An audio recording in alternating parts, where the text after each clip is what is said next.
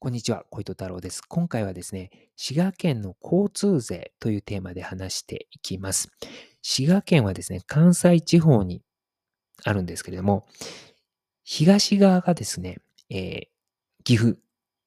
があります。つまり、まあ、中京圏に接してるんですね。で、上の方、北の方はですね、福井県があるんですね、滋賀の北の方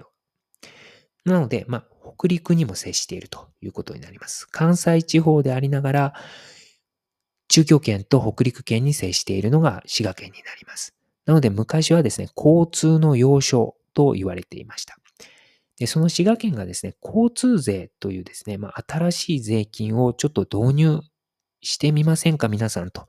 いうようなことが今、こう話し合われています。で、この交通税の旗振り役がですね、三日月知事です。滋賀県の知事の三日月知事がですね、ちょっとこう、旗振り役となっています。で、この交通税ってどういう目的で使われるのかというと、今、主に挙げられているのが、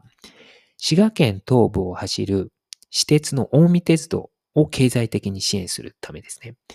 で、この近江鉄道っていうのはですね、あの、西武鉄道って首都圏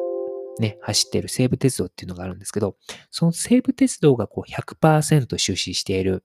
私鉄が近江鉄道なんですね。ただしですね、ここ20年以上にわたってずっと営業赤字が続いていて、まあもう近年さすがに厳しい、もうちょっとやっていけないんじゃないかということになってます。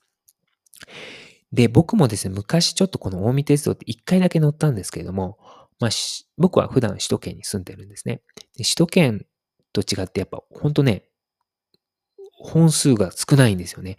で、列車に乗ったんですけど、やっぱ人もなんかね、そんなに乗ってなかったなっていうのが印象でした。で、まあ、20年以上にわたってですね、営業赤字が続いていて、まあ、で、こう、沿線の自治体ともね、こう話し合いが最近されてました。で、沿線の自治体としては、まあ、あの、存続してほしいということですね。で、まあ当初はですね、まあ沿線の地方自治体がですね、こうお金を出すから、まあお金を出して、支援するから存続してくださいというような考えで、まあこう進んでいったんですけども、その後ですね、滋賀県の方で、まあ交通税っていうのをですね、こう、県民全体から取って、で、そのお金を近江鉄道の経済的に支援に使おうじゃないかということですね。で、これはですね、問題点としてはですね、近江鉄道のその地方、えー、近江鉄道の沿線自治体以外の自治体、例えば滋賀県の西側の方の、えー、大津市とか草津市とかっていうのはですね、近江鉄道走ってないわけですよ。で、そういった人たちも、そこの草津市民とか大津市民の人も、の税金が、まあ、近江鉄道に使われるということなんですよね。なので、まあ、西側の人、大津市とか草津市の人からすると、いや、ちょっとそういうことはやめてくれよっていう意見もね、出てくる、だと思います。で、滋賀県のその西側の人、大津市、草津市の人たちっていうのは、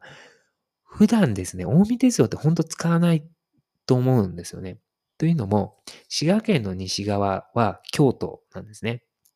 で、えっ、と、ちょっと行けばもう大阪です。で、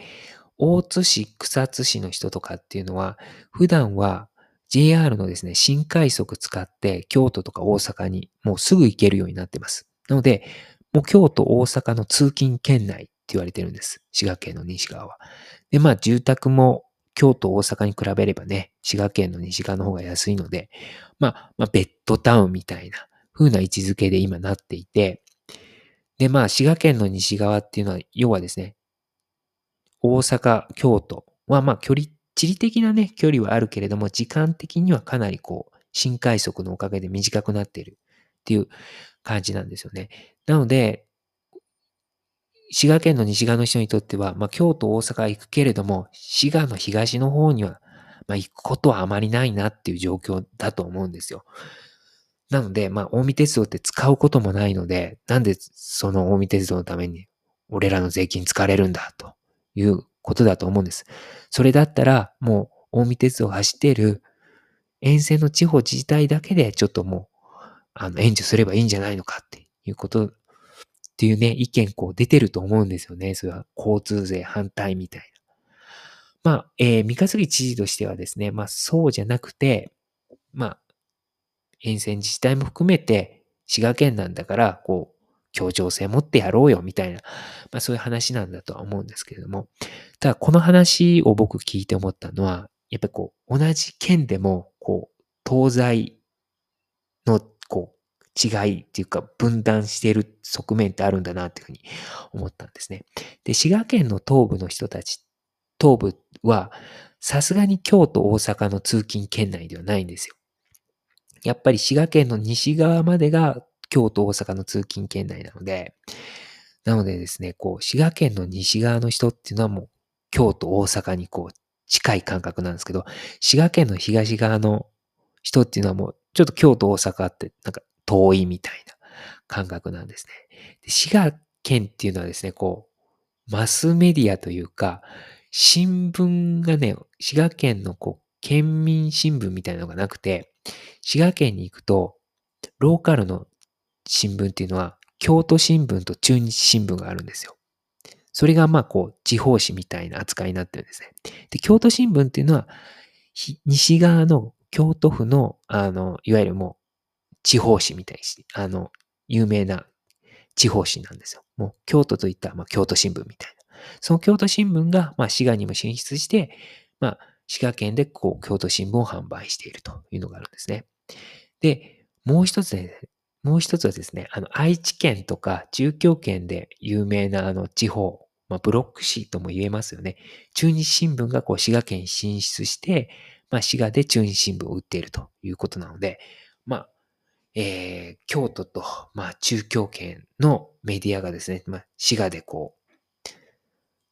争いを繰り広げてるということですね。で、アウトロー組織の話をちょっとすると、アウトロー組織でもですね、滋賀ってこう、京都の勢力と、こうね、中京圏の勢力がこう、なんかこう、争っているっていう歴史がちょっとありまして、昔はですね、会津小鉄会の元会長の高山徳太郎がですね、まあ、大津の方に拠点を持っていてですね、まあ、それで、えー、まあ、おそらく当時はですね、まあ、会津小鉄会の勢力が、まあ、滋賀県では強かったのかなというふうに思います。で、今はどうかというと、山口組二次団体の近江一家が滋賀の方でまあ拠点をね、構えています。で、近江一家のこのトップっていうのは高山政権という人で、この人のお父さんが高山徳太郎ですね。で、この高山政権はですね、会津古鉄会の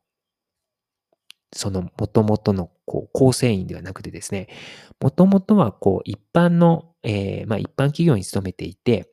で、その後ですね、行動会の方に入ったんですね、名古屋の。で、行動会の方からこう2009年に独立して山口組の二次団体になったということなんですね。なので、どちらかというと、今の大三日っていうのは、まあ、名古屋よりという形になってますね。なので、滋賀っていうのは、こう、アウトローの組織でも、こう、京都と、